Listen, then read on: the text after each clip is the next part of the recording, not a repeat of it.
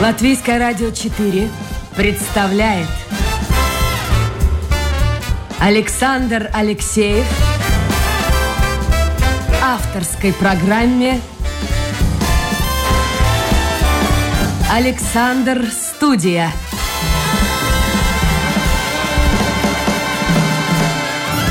Здравствуйте, друзья! В эфире программа «Александр Студия». Как обычно, в это время с вами автор и ведущий Александр Алексеев. У меня сегодня в гостях исполнительный директор Рижского музея Рижского гетто Юлия Терещенко. Юлия, доброе утро. Здравствуйте. Как снежок. Давайте вот о чем-то начнем с приятного. Все-таки тема у нас сложная, так что, друзья, это я обращаюсь к слушателям, готовьтесь.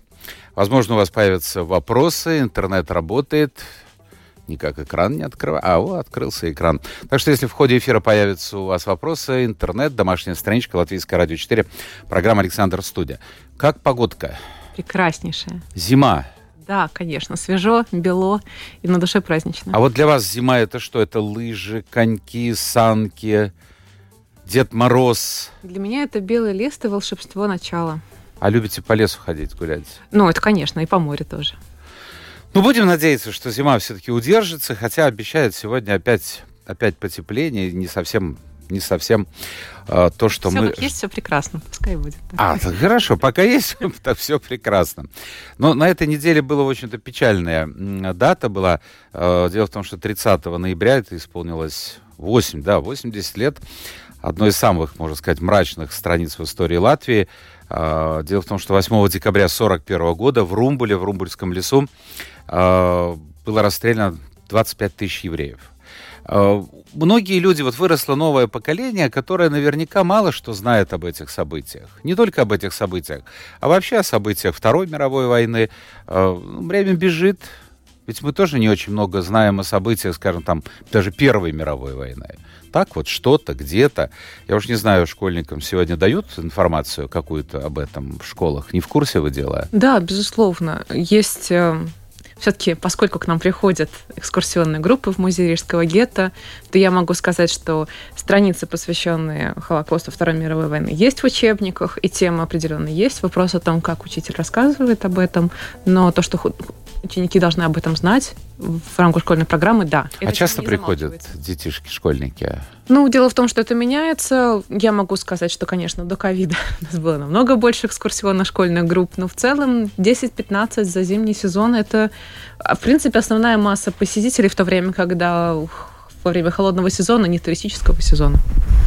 Послушайте, а вот о чем они спрашивают? Это, это дети, ну, дети, понятие широкое, там, старшеклассники или маленькие дети, информация у одних и других разнится, но, тем не менее, вот а, чаще всего, о чем они спрашивают? Есть какое-то ну, шоковое состояние? Или они вообще не понимают? Очень по-разному, поскольку я водила экскурсии и для русскоязычной группы, и для групп латышских школьников, то реакции очень отличаются. Ну, даже, наверное, я не могу сказать, что это отличается. Это, я думаю, что это, может быть, накладывается ментальность, да, но э, и, конечно, восприятие, то, что из семьи идет. Поэтому русскоязычные школьники, э, их скорее, они задают больше вопросов, Латышские школьники больше молчат обычно. Но, мне кажется, готовы, открыты к этой информации плюс-минус все. Единственное, что, конечно, люди не могут поверить в то, что такой ужас возможен, что его нельзя избежать. Могли подойти девочки из русской школы и спросить, а вот нельзя было как-то договориться и не умереть? Вот я поэтому и задал вопрос. Ведь это сколько ж времени прошло, нам кажется, ну, моему поколению, конечно, я не жил тогда, но, по крайней мере, это было, ну, я не знаю, родители были связаны с той эпохой бабушки, дедушки. А сейчас так много времени прошло. Задает вопрос, можно ли было договориться, да? Ну, да, ты пытаешься объясниться, что да, были такие попытки. Ну, действительно ведь были, да. А договориться, э, люди, которые ну, находились в гетто, договориться с охранниками, да? С охранниками или там с тем, кто стоит, да. Но, ну, действительно, были же, и выкупали, и, и кольцо можно, ну, как бы, те, у кого была, это были редкие случаи, да, но известны такие, когда давали кольцо коменданту, выходили, скрывались на протяжении двух-трех лет. Женщина с детьми, например, двумя, да, э, скрывалась. Но скажем так, э, были такие, когда обманывали, а были тогда, когда нужно было договариваться. Да, ты пытался договариваться, но с тебя требовали потом, чтобы ты выдавал своих, чтобы ты продавал своих. Это тоже, это нужно говорить. Это хорошо, что они задают эти вопросы. Это здорово. Это Потому здорово. что они, по крайней мере, не, ну, не пассивные слушатели. Но это здорово, когда перед тобой стоит большая группа школьников, и ты вдруг чувствуешь ее как единую, единое сознание. Вдруг ты доходишь, ты их раскачиваешь в определенной мере эмоционально. И потом ты чувствуешь, ты погружаешь их в печальное, потом рассказываешь им смешной какой-то случай, потом снова в печально, и вот они идут вместе с тобой, и ты можешь им доносить в этот момент, и они открываются тебе, и когда вдруг, ну, уже там на определенном накале они начинают плакать, ты понимаешь, окей, все, они услышали. То есть они уже к этой теме не будут равнодушны больше никогда. Но это сложно достигается, то есть потому что это определенная работа. И я помню, когда я приходила, я могла вынести экскурсии три, предположим. То есть уже после трех я чувствовала себя... В течение дня? Да. Слушайте, это вот. очень сложно. Э, сейчас уже где-то было год назад было две, сейчас я чувствую на первом мне начинает болеть сердце. Ну, то есть это такая тема, которая... То есть вы через себя все это ну, Конечно, каждый, каждый раз, да, каждый раз. А с кем легче работать, с маленькими или постарше? Ну, я могу сказать все-таки, что с маленькими нужен опыт. Вот, ну, например, у нас есть в музее Галина Демина, а, и она сама уже бабушка. И вот она может рассказать об этом даже детям там 10 лет, 11 лет, и они ее услышат, и она расскажет, не травмируя. То есть я думаю, что это очень важно, чтобы человек рассказывал с опытом и пониманием. Потому что я могу рассказать со своей перспективы, но мне сложно вжиться в детское сознание. То есть я, э, то есть у меня есть ребенок 7 лет, вот уже на возраст 7 лет я могу рассказать, да, а вот на возраст 10 нет, потому что у меня нет опыта моего с моим ребенком.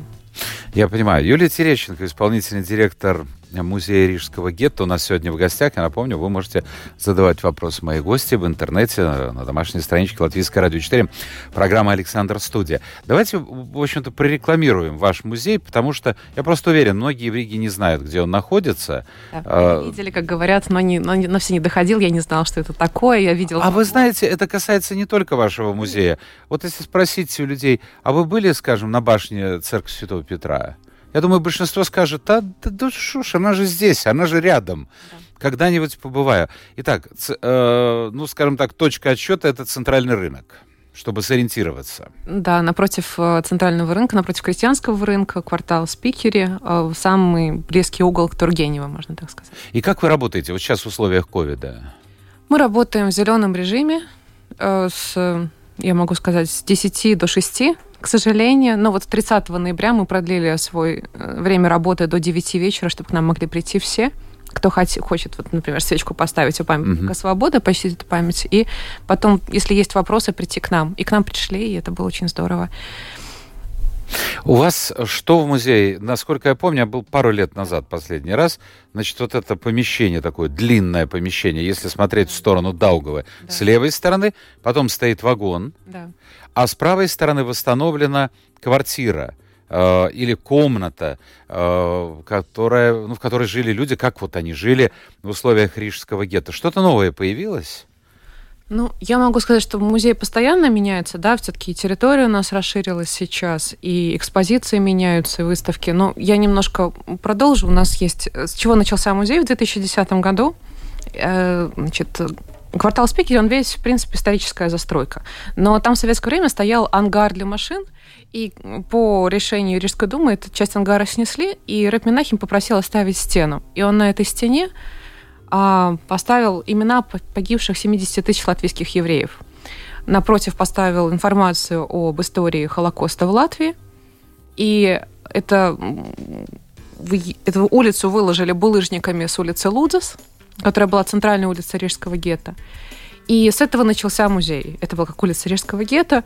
И оно, это, этот, собственно, сердце музея, это такой изначальный пункт, который привлекает очень много людей приезжают люди из-за границы, из Чили, из Австралии, из США, из, э, не знаю, из разных европейских стран, у которых родственники погибли здесь в Холокосте, и они каждый раз, приезжая в Ригу, приходят к этой стене. И параллельно замечают какие-то изменения. И там все фамилии? Там, значит, те списки, которые были известны на 2010 год. Сейчас мы можем сказать, что про кого-то, кто, мы знаем, что кто-то выжил, мы знаем, что там не упомянут, кто-то погиб, то есть эти списки необходимо менять. Mm-hmm. Мы очень надеемся, что мы найдем финансирование и мы сделаем реконструкцию в музее. А кто вас финансирует вообще? Это сложный вопрос, потому что мы все время боремся за выживание. То есть тут нет такого... Я знаю, шел разговор вообще о том, что может быть музей там ликвидирован. Ну, в 2020 году закончился срок договора аренды? Не совсем аренды, пользования mm-hmm. этой территории, да, и изданием. И мы, начиная с марта месяца, подавали просьбы многочисленные, и, к сожалению, на них не было полноценного... А земля принадлежит кому? Рижской, Рижской думе, да? Рижской думе. И поэтому, когда мы увидели в июле опрос на, департ... на сайте Департамента имущества, э, стоит ли продлевать э, обществу «Шамир» еще вот аренду, ну, пользования на 10 лет, и при этом не было полноценного диалога с нами, то да, мы испугались. Это, был, это действительно был такой вопрос, потому что когда нет диалога и стоит, стоит вопрос, а нужен ли ты вообще, то да, то есть это не Но это, все это, завершилось. Это не был ужас такой, который ну специально. Я понимаю, да. Или, там, скандал. Но к счастью все завершилось нормально. Да, у нас есть новый договор на 10 лет. Там есть новые пункты, которые нас пугали, потому что э, там есть, например, новый пункт, что самоуправление может продать или отчудить территорию, и в течение трех месяцев нужно освободить. Такого не было прежде. Но как бы мы существуем, именно идем с позитивной нотой, что мы нужны и как бы все равно продолжать развиваться. Рижская дума оказывает какую-то помощь финансовую? Ну, у нас есть скидка на налог nekustamā īpašuma nodoklis. Угу. Да, это, в принципе, в целом а, оказывается, по крайней мере, налоговое бремя нам облегчено. А, мы можем участвовать в конкурсах и грантах, но, скажем так, поскольку мы не аккредитованный музей, у нас нет такой линии, когда нам государство а ежегодно выделяет. Дело в том, что аккредитованный музей это означает не только, что у нас в хранилище есть материалы, артефакты, значимые для латвийской культуры. Это означает, что у нас готова вся инфраструктура музея. То есть, э, если необходимо, это должны быть лифты-подъемники, это касается благоустройства для посетителей, это угу. все в целом. И это нужно, прежде чем быть аккредитованными, нужно очень много инвестировать. Мы сейчас работаем над этим. Мы работаем над проектом реконструкции. Хорошо. Юлия, вернемся вот к событиям да. 80-летней давности. У людей, я посмотрел в социальных сетях, что пишут, а, у людей вот э, непонятка у многих. А, Румбульский лес да. и Бикерникский лес. Да. Вот что происходило там и там? Потому что, я так понял, события, связанные с 8 декабря 1941 года, это как раз касается Румбульского леса. Значит, а, в Румбуле э, в течение двух дней, 30 э, ноября и 8 декабря, произошла акция массового уничтожения населения Рижского гетто, где погибло около 25 тысяч человек. Бикерникский лес – это происходи... там основные убийства происходили раньше, ну, то есть на... началось оно уже, начиная с июля. То есть сразу августа после оккупации, да? 41 года, когда арестовывали молодых еврейских мужчин. И... Э, Только мужчин молодых? Ну, в основном. Дело в том, что обитатели Рижского гетто, э, когда уже в августе закрылись ворота и так далее, в основном а, это были, можно так сказать, осиротевшие женщины и дети, и старики. То есть там были мужчины, но их было не, уже намного меньше, потому что действительно самых боеспособных, если они не ушли в Красную армию, если они не эвакуировались, то их по спискам приходили, арестовывали, отводили в рижскую тюрьму, и дальше следы их терялись. В воспоминаниях Эльмар Риваш говорил, что а, наша рижская тюрьма, она бесконечна, потому что одни ворота — это для того, чтобы туда войти, а вторые, они ведут в Пикернекский лес. И все. То есть туда привозили грузовиками. А люди знали о том, что их ждет? Как вы думаете, воспоминания тех, возможно, кто-то выжил и даже вот там во рву. Бывали же случаи в истории, когда человек был ранен, его просто заваливало трупами, он убирался. Я не знаю, был ли подобный случай я здесь. Знаю, я не знаю таких случаев про Бекертнихский лес. Я знаю о том, что вот, например, к нам буквально три недели назад приходил посетитель с женой, а, ну вот по речи латыш, но он рассказал, что его отец, он очень молился в рижской тюрьме, когда его арестовали, он смог выбраться, и он выжил, и, ну, то есть какими-то окольными путями. Это очень интересно, я бы хотела побольше услышать о нем. Но если мы про Румбульскую трагедию знаем как раз из воспоминаний двух женщин, очевид, очевидцев событий, Они выжили? Элла, да, это Элла Медалье и э, Фрида Михельсон. Э, одна из них закричала, что я не еврейка, она не была похожа лицом на еврейку. Она сказала, у меня муж еврей. А мужа как раз убили вот э, в, э, в Бикернемском лесу, его арестовывали. Вот, а вторая, она спряталась под кучей пальто. Ее, извините, а да. ее выпустили? То есть ее вели уже на расстрел, и она... Там было пять женщин таких, которые закричали, что они не еврейки, и вот э, выжила Фрида Михельсон. И ее выпустили, отпустили? Ну, как сказать, ее не выпустили, отвезли в рижскую тюрьму. Потом Но, тем не менее. У нее была такая цепочка, да, непростая. Но люди, я так понимаю, ну, мысленно представляли себе свое будущее, когда их везли или они шли пешком Но дело туда. в том, что там, как говорят по воспоминаниям, что было предчувствие трагедии, когда 29 ноября э, там, они собирались, и было известно, что их переформировывают, куда-то уводят. Ведь не говорили ясно, да, конечно угу. же. Говорили, что вы, возьми, возьмите с собой небольшое количество вещей, вот такое и такое, строго регламентированное. И вот это как бы, по крайней мере, что тебе позволяет брать определенное количество багажа, давало надежду на то, что он тебе где-то пригодится. Значит, на тебя есть план, значит, у тебя есть надежда. И э, вот этот вечер накануне Румбульской трагедии вспоминали многие выжившие э, мальчики, которым было по 14-15 лет. У них был выбор, или они идут в рабочее гетто, вот именно в тот, там, где шли пожилые мужчины и молодые ребята, единственные, как бы, вот такие выжившие, эта сила, да, а, трудовая. И они выбирали, идти, оставаться ли им семьями, или идти туда. И не знали никто, кто выживет в результате, да, как безопаснее. И те, кто выбрал идти в трудовой гетто, они потом, многие из них не могли себе простить, что они не могли быть с, с матерями в тот момент, когда их убивали. Но они спаслись. Они спаслись, но чувство вины было невероятное. Ну, причем нужно сказать, что помимо людей из Латвии, жителей Латвии, э, там в Румбуле погибли, были расстреляны э, евреи, депортированные из стран Европы. Значит, э, это было, это совсем рядом было действительно с Румбулой, это Шкиротовая станция, когда самый первый транспорт из Берлина э, выехал, то изначальный план был, что они должны были поселиться в Рижском гетто.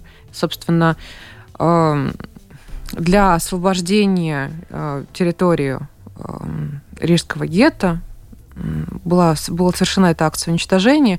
И потом, когда приходили немецкие транспорта, их заселяли, и даже э, дома и улицы переименовывали в соответствии с транспортом, откуда привозили. А даже так, да? Да, там было. Там даже есть... Я видела фотографии э, в архиве Музея военной истории, где здание, на нем написано название города. Я сейчас не вспомню какого, но это вот на территории бывшего Рижского гетто в московском Форштате был дом, на котором было написано здание, э, ну, извините, название города, угу. куда заселяли. И, но первый самый транспорт, он приехал слишком рано. И поэтому их прямо там у Шкиротова убили. Весь этот... Весь Но нужно объяснить, насколько я знаю, вы меня поправьте, может быть, я ошибаюсь, э, нацисты в Европе, вот в той старой Европе, пытались все-таки каким-то образом ну, сыграть в такую игру, что мы да, да, да, мы преследуем евреев, но мы все-таки э, да. люди солидные, ни о каком расстреле не идет разговор. Просто они будут переселены в восточные регионы. Да, да. Объяснение было такое. То есть там расстреливать они э, то ли боялись, то ли не хотели. Ну, да, да. Какие Но вообще вся были? система была построена на постоянное перемещение людей. То есть вот вся система железных дорог Третьего Рейха – а, с присоединенными странами, она была вся включена в этот процесс постоянного перемешивания людей. Я видела списки в цифровом архиве а, музея мемориала Холокоста в Вашингтоне. Там были списки венгерских женщин из Аушвица, депортированных в Рижское гетто. Вот, то есть не только из, и, например, узников, прошу прощения, узников Рижского гетто перевозили в Кайзервальд после его... А, Межапарк. Да, это... Да, да. да. да. А, дальше. А, и потом дальше в несколько концентрационных... А с чем это связано? Вот? А потом Штутхов опять-таки для того, чтобы... Заметать следы или нет, что? Нет, во-первых, это не давать... Э, когда тебя постоянно перемещают, у тебя нет возможности создавать социальные контакты. А. Ты оторван. Второе, на тебя всегда есть план. Тебя перемещают, значит, есть у этого какая-то цель. тебе как бы... И ты уже привыкаешь к этому, Но ты, чисто ты психологически. слушаешься, Ты слушаешься, тебя Мгм. ведут, и ты слушаешься, да. И э, вот здесь это был очень мощный пример, когда еврейскому народу нужно было преодолевать один из главных своих постулатов, то, что главное в жизни – это послушание закону с большой буквы.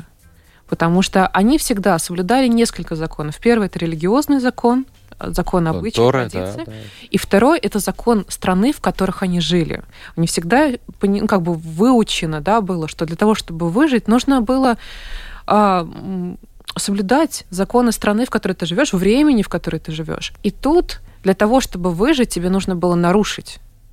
Если ты послушался вот этим всем инструкциям, э, регламентам, а, приказам, где тебя беспрестанно посылали а, вплоть до расстрельной ямы, ты мог выжить только в одном случае, если ты ослушался.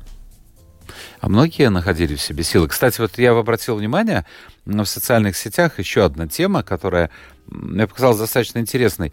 Ведь э, если везли на грузовиках или отправляли колонной, но охранников было не так уж много.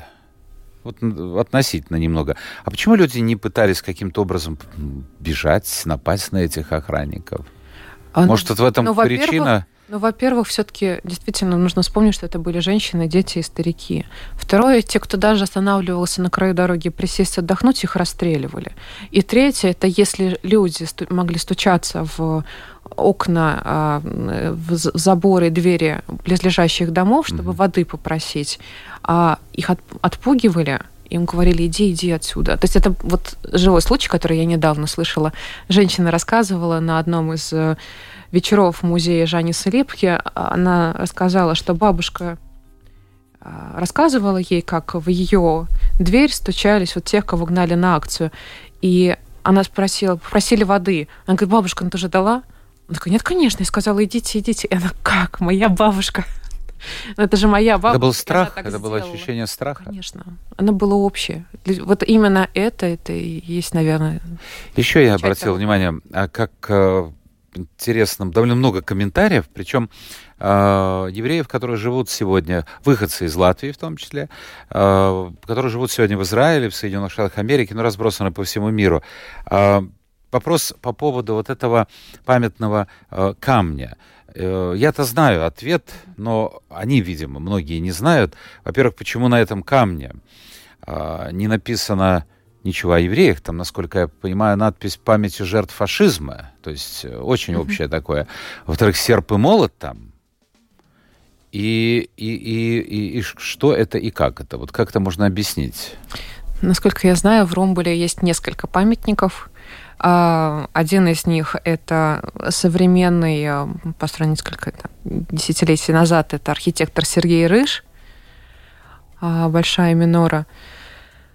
А, И он современный. А тот, который вы вспоминаете, он поставлен в советское время. И в советское время все-таки старались избегать темы Холокоста. Говорили, что это в целом агрессия фашизма против советского народа. По- Поэтому, поскольку памятник... То есть поставлен- еврейское население отдельно не выделялось? Конечно, абсолютно. Это даже не, это не то, что проявление бытового антисемитизма, которое, конечно, да, но, с другой стороны, просто э, размывание границ, я бы сказала.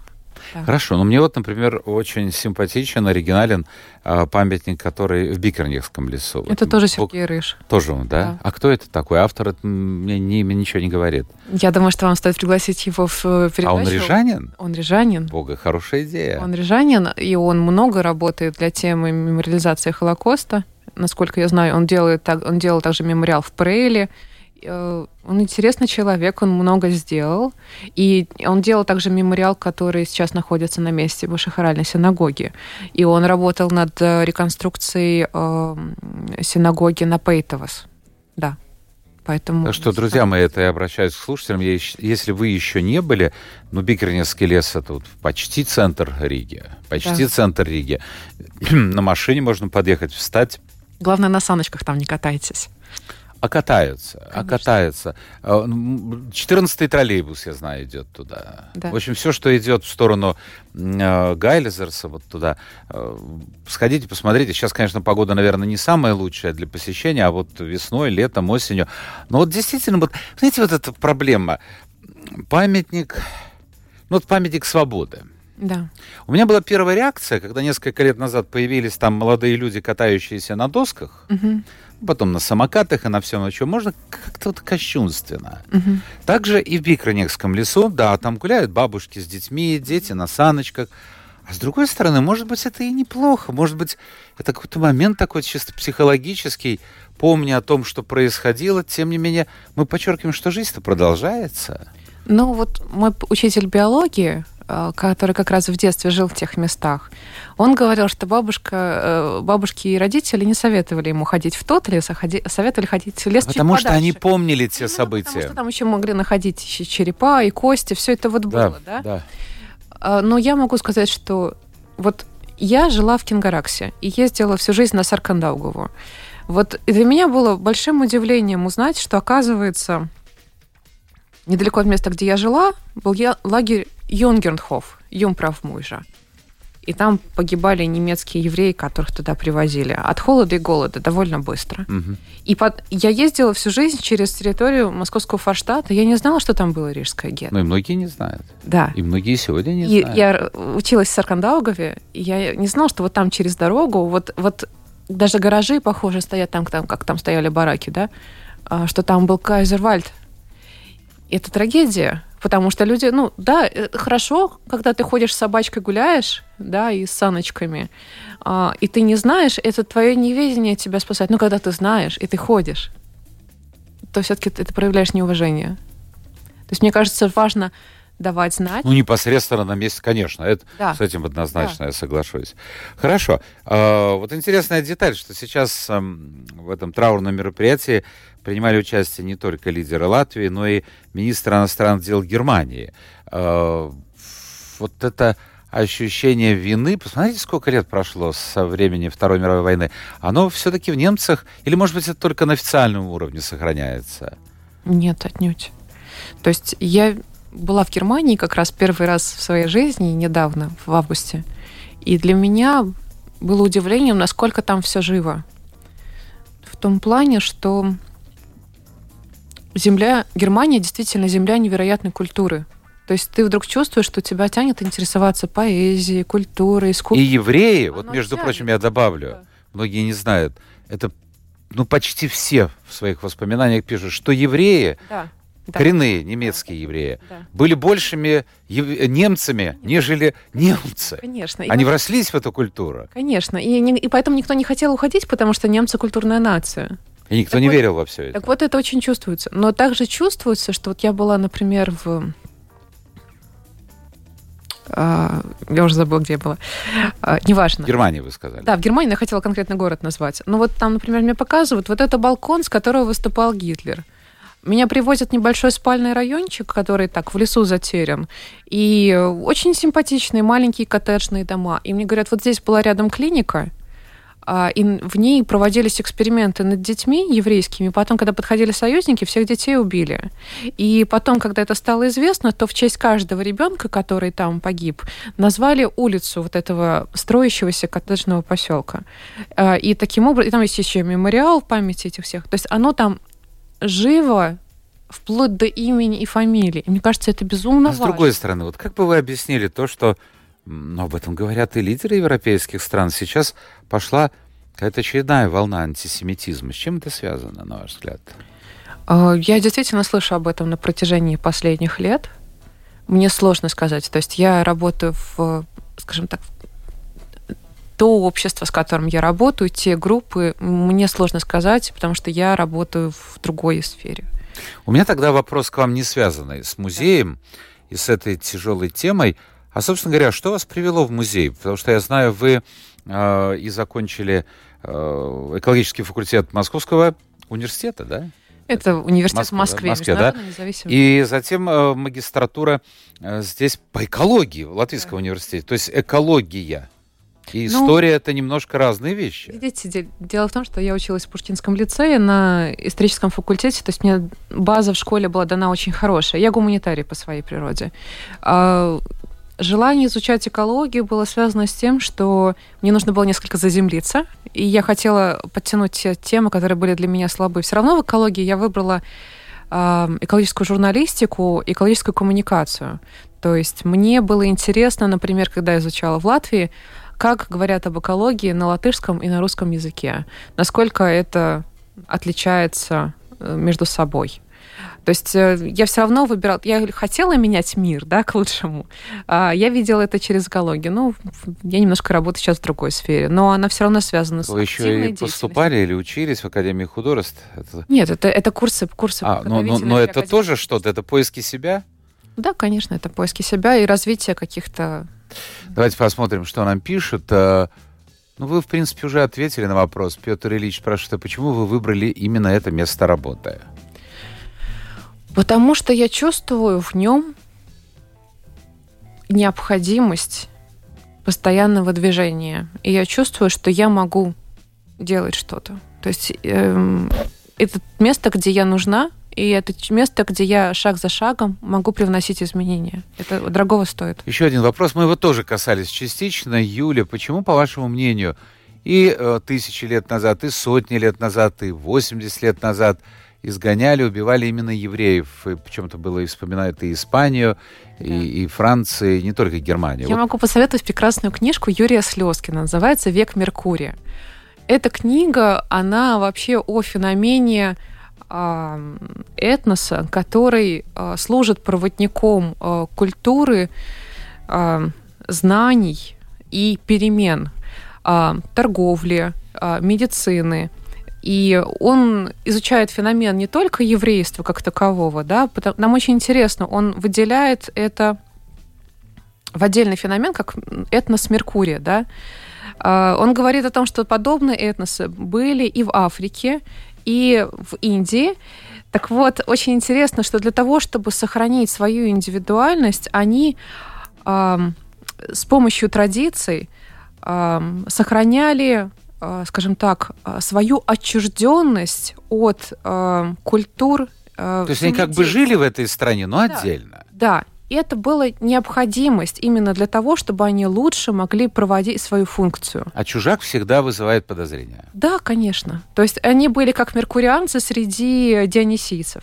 Спрашивают про Московский музей. Я видел только по да. Ютубу. Говорят, очень шикарный музей. У вас какие-то связи с ними были? А, значит, с Московским еврейским музеем было очень интересно, потому что мы уже действительно изучали тему, как вы говорили в анонсе, а, тему еврейских беженцев из Германии и Австрии, и а, начали только соприкасаться с этой темой. У нас были архивные списки, несколько жизненных историй. И я узнала, что в Еврейском музее была выставка, посвященная миграционному кризису 30-х годов. Я им написала и спросила, а можно ли мы эту выставку привезем к нам. Они пригласили меня к себе, Э, выставка уже на тот момент была разобрана, но нам дали чертежи, мы подписали соглашение, и потом... Ну, действительно интересно. Толерантности, кажется, музей называется. Это называется вот Еврейский музей и Центр толерантности. Это, но действительно очень интересный. Чисто это, визуальное решение. Это прекраснейший современный центр, э, интерактивный музей с хорошими э, выставками и с действительно современным, интереснейшим центром, который можно прийти молодежи, ей будет интересно. Вот у Юрия вопрос, он был и в вашем музее, в музее да. на Кипселе. Да. А, связанном с Жанной Лыпке. Хотелось бы услышать, можно сделать один общий музей в Риге памяти убиенных евреев? Или никак это нельзя? Я думаю, что это не нужно. Потому что э, это хорошо, когда каждый... Ну, невозможно объединиться с музеем Жани Липки, потому что Жани Липки – это музей о спасателях. И это хорошо, что он находится именно в том месте, где находился дом Жани Липки. А значит, э, музей Рижского гетто и Холокоста в Латвии, где он сейчас находится, он в центре, и он на самом деле один из самых посещаемых тематических музеев.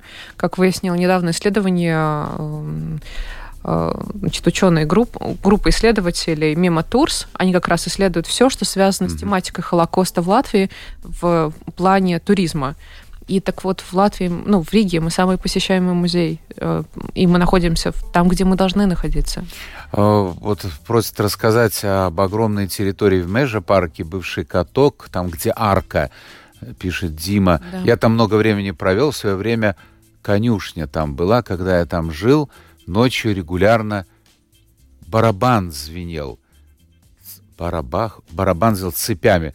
Э, хозяин даже священника вызывал. Это вот, э, может быть, как раз на территории бывшего этого лагеря Кайзервальд? Но дело в том, что там вся территория такая очень непростая. Я не могу сказать конкретно о том месте, где э, жил Юрий, но вот моя, моя подруга, которая немножко стала заниматься тем экстрасенсорики, и она там прожила всю жизнь, и там умерла и бабушка, и родители в этом доме и так далее. Так вот, да, ну то есть э, это, это очень непростое, сложное место. Еще и, один вопрос, люди... давайте мы ему завершим. А, количество евреев, которое проживало в Риге, будем говорить да. о Риге, э, до оккупации и к 1944 году, сколько их осталось? Я, мне сложно говорить по Ригу, потому что все-таки обычно... Ну, про Латвию, по хорошо, Латвии. про Латвию, да. Ну, смотрите, в 30-е годы а, до советской еще оккупации. В разные цифры было несколько переписей, mm-hmm. даже в течение 30-х годов там было 97 тысяч, 95 тысяч, да. Значит, а, а, часть депортировали из еврейского населения тоже. Часть эвакуировалась, 75 тысяч погибло, и осталось несколько тысяч. И вот в связи с этим вопрос, это уж точно да. последний она сама себе как бы задает вопрос, но мы его адресуем вам. Бежать. Вот прозвучала здесь фраза у меня. Куда? Вот были случаи побегов? Конечно. Были? Конечно, да. А, гетто это было, это вот чтобы люди представили себе, это колючая проволока, это забор. Баре, да, колючие проволоки. И тем не менее люди бежали. Люди бежали, люди, потому что были в работы, Э, на который выводили рабочие группы. И, собственно, также они слепки спасал. Он переодевал людей, просто накидывал на них другие пальто или а, договаривался с бригадирами, что он возьмет к себе этих, а, что ему нужны. Притворялся грубияном, который сейчас изобьет этого бедного еврея. А, ругался матом и, и обливался алкоголем, чтобы от него разило, и так выводил людей. Но действительно могли и приплатить коменданту и выйти. Но было очень много неудачных попыток бегства. Ну, вот еще пишет, даже перед приходом Красной Армии выполняли приказ явиться в гестапо. Это имеется в виду, наверное, э, ну, евреев касается. В Западной Беларуси в 43 году моя мама хотела спрятать подругу, отговаривала ее. А, ну, то есть был приказ, по всей видимости, э, явиться, и э, вот она отговаривала подругу Янкелиха, так звали подругу мамы, рыдала, она знала, что идет на смерть, но пошла. Она считала, что найдут все равно, и все погибнут. И э, в таком случае мама и моя сестра э, через три дня вот этот городок освободили, но всех уже казнили, убили. Вот видите, вот конкретная Это история. очень, к сожалению, был распространенный случай, когда, опять-таки, вот эта та тема закона, да? Да. Послушание да. закона. Был момент, когда собрали всех э, евреев в синагоге, и у них была там ночь один из местных латышей пришел, открыл им двери. И они не пошли, потому что они испугались. И они это остались... в той хоральной синагоге, Нет, которая это не в хоральной другой, синагоге, да? это где-то в одном из латвийских местечек было. И они все погибли там. Спасибо. Спасибо. У нас в программе «Александр Студия» сегодня была Юлия Терещенко, исполнительный директор Рижского, э, музея Рижского гетто, э, продюсер программы Людмила Вавинска. Спасибо всем тем, кто был вместе с нами. Завтра новый день, новый эфир и новые гости. Пока.